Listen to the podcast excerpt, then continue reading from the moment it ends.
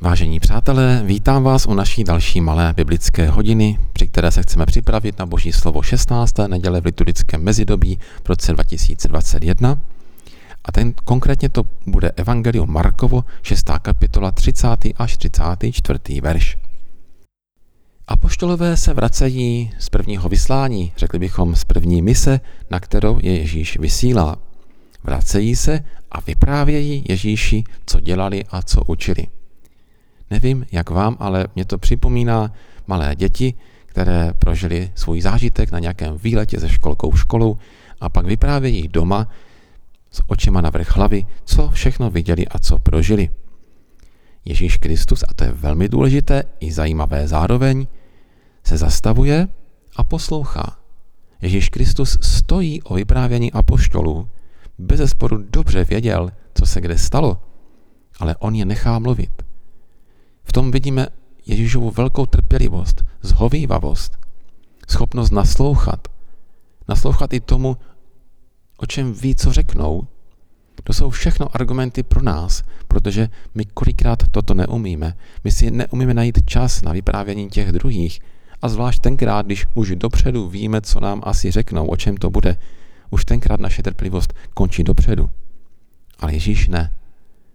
On totiž ví, že když mu to ti apoštolové řeknou, že i oni sami si lépe poskladají souvislosti ze svého vyprávění, z vyprávění těch druhých, věřím tomu, že Ježíš nutil ty ostatní si poslechnout i bratry, kteří taky vyprávějí něco jiného, tak si dávají dohromady souvislosti.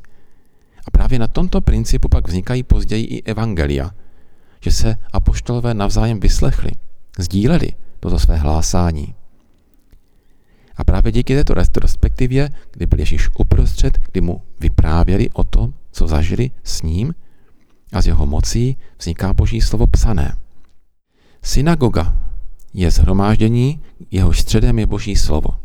Zde vidíme, že středem tohoto zhromáždění apoštolů Ježíš Kristus. To je pro nás velmi důležité. Církev, nová, nové společenství Božího lidu, Ježíši Kristu má za svůj střed živého Ježíše Krista. Ten je centrem zhromážděných apoštolů. Ten je středem jejich zhromažďování i při jiných příležitostech, kdy si Ježíš zve apoštoly, aby jim třeba něco lépe vysvětlil než ostatním. Proto můžeme říct, že i základem Božího slova je, abychom ve svém středu měli Ježíše Krista.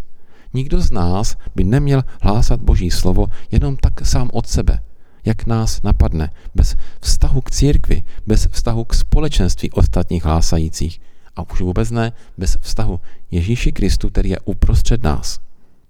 Nikdo tedy nesmí hlásat své vlastní ideje. Potom by se mohl stát jakýmsi guru pro ostatní lidi a stát se středem jejich životů na místo Ježíše Krista.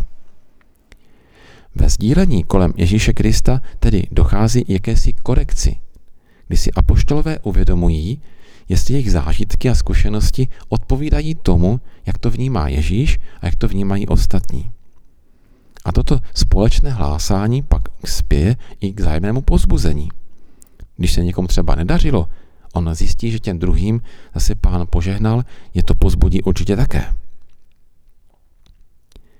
Když je člověk nadšený, podobně jako to byli asi apoštolové, když se vrátili a s očima na vrch hlavy Ježíši hlásali o tom, co všechno se stalo, tak nadšený člověk většinou nepociťuje ani únavu. Známe to možná všichni. Když jsme něčím nadšení, do něčeho zaujatí, tak únava přichází teprve, až se jakoby z toho snu probereme. Přesto Ježíš Kristus tyto nadšené apoštoly vyzývá k odpočinku. Možná proto, že vidí v nic, vidí jejich unavená srdce, unavené nohy, které jsou teďka překryté právě tím nadšením ze zážitku boží moci nad tímto světem. V tomto případě, případě je to opět příkaz.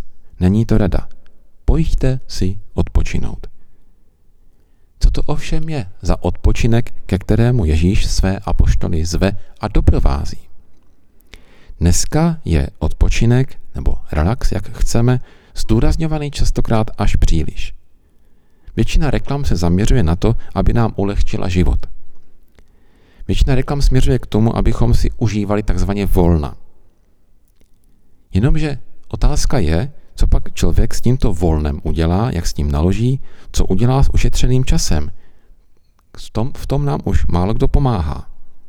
Častokrát se dneska mluví i o diagnóze, únavy, o vyhoření, kdy člověk má pocit, že je unavený až tak, že už vlastními silami není schopen si odpočinout nebo se z této únavy prostě dostat.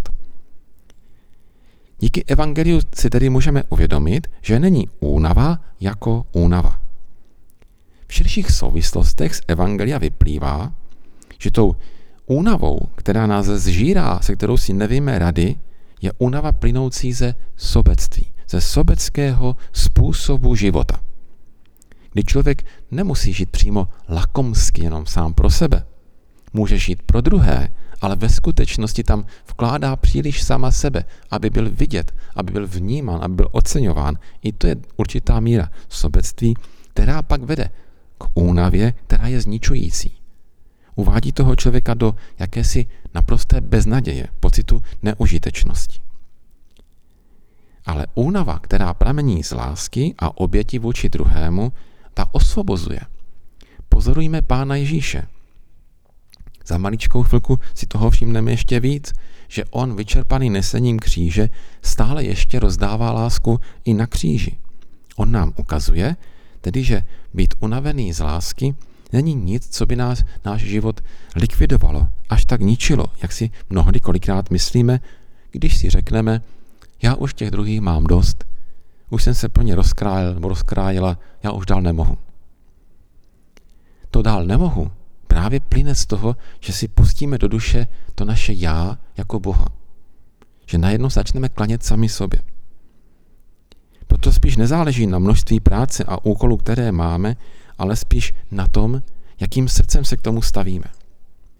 Ježíš Kristus ve svém srdci má pořád lásku k nám. On nestřídá ve svém srdci toto pro mě a toto pro vás. Teď si budu odpočívat, mějte mi rádi, dejte mi pokoj, mám právo na svůj odpočinek. A pak zase, teď mám čas na vás, teď budu dělat něco pro vás. Další vývoj dnešního evangelia ukazuje, že toto střídání Ježíš v sobě nemá. Že má v sobě trvalou lásku, trvalou dispozici žít pro nás. Proto nemluví o tom, když lidé jej předběhli na to místo odpočinku, že mu skazili dovolenou. Jak bychom to řekli možná my, když se těšíme na dny volna a najednou se stane, že musíme do práce, do služby někoho zachránit, nebo že kvůli nemocným dětem nebo někomu se všechno změní, tak jde si v nás je zahořklost. Oni nám skazili dovolenou, oni nám skazili odpočinek. Tady Ježíš, místo aby tam apoštoli seděl v trávě, díval se do dálky, nic nedělal, vidí zástupy. On je tam vidí. Ne jako někoho, kdo mu to, ten odpočinek skazil, ale vnímá jako ovce bez pastýře, jako chudáky trpící. A ten jejich příchod v něm neprobouzí zlost, ale lásku. Když je viděl, bylo mu jich líto, říká evangelista. Byl jako ovce bez pastýře a taky začal poučovat. Kdo z vás, když je unavený, tak rád člověk říká, že mu vypíná mozek, že už nestačím ani přemýšlet. A tady byl Ježíš určitě unavený i z apoštoly, ale je vidět, že ten mozek nevypíná, že začal je učit, to znamená, že to muselo mít hlavu a patu. Muselo to být poskládané. Jak se ukáže z dalšího, ti lidé je poslouchali dlouhé hodiny. Ježíš Kristus tedy nenesl v sobě zatrpkost, zahořklost k těm, kteří mu překazali odpočinek, ale opět vítězí jeho milující srdce, ve kterém není ani známka sobectví, proto nepocituje únavu, ba naopak je hned připravený dávat těm, které tam vidí to nejlepší ze sebe. Tady mě napadá v této souvislosti modlitba matky Terezy. Snad ji tlumočím v češtině dobře. Která se modlí, pane, když mám hlad, pošli mi někoho, koho bych mohl nasytit. Když mám žízeň, pošli mi někoho, kdo potřebuje napít. Když je mi zima, pošli mi někoho, kdo potřebuje zahřát. Když jsem smutná, pošli mi někoho, koho bych já mohla potěšit. Když jsem chudá, pošli mi někoho, koho mohu obohatit.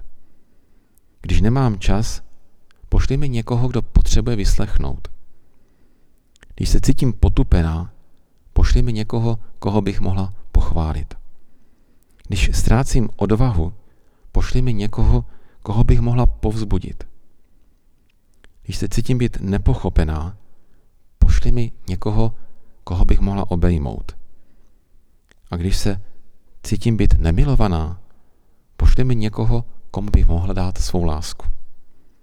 Matka Teresa nám tady ukazuje moderním jazykem totéž, co nám Ježíš ukazuje v Evangeliu.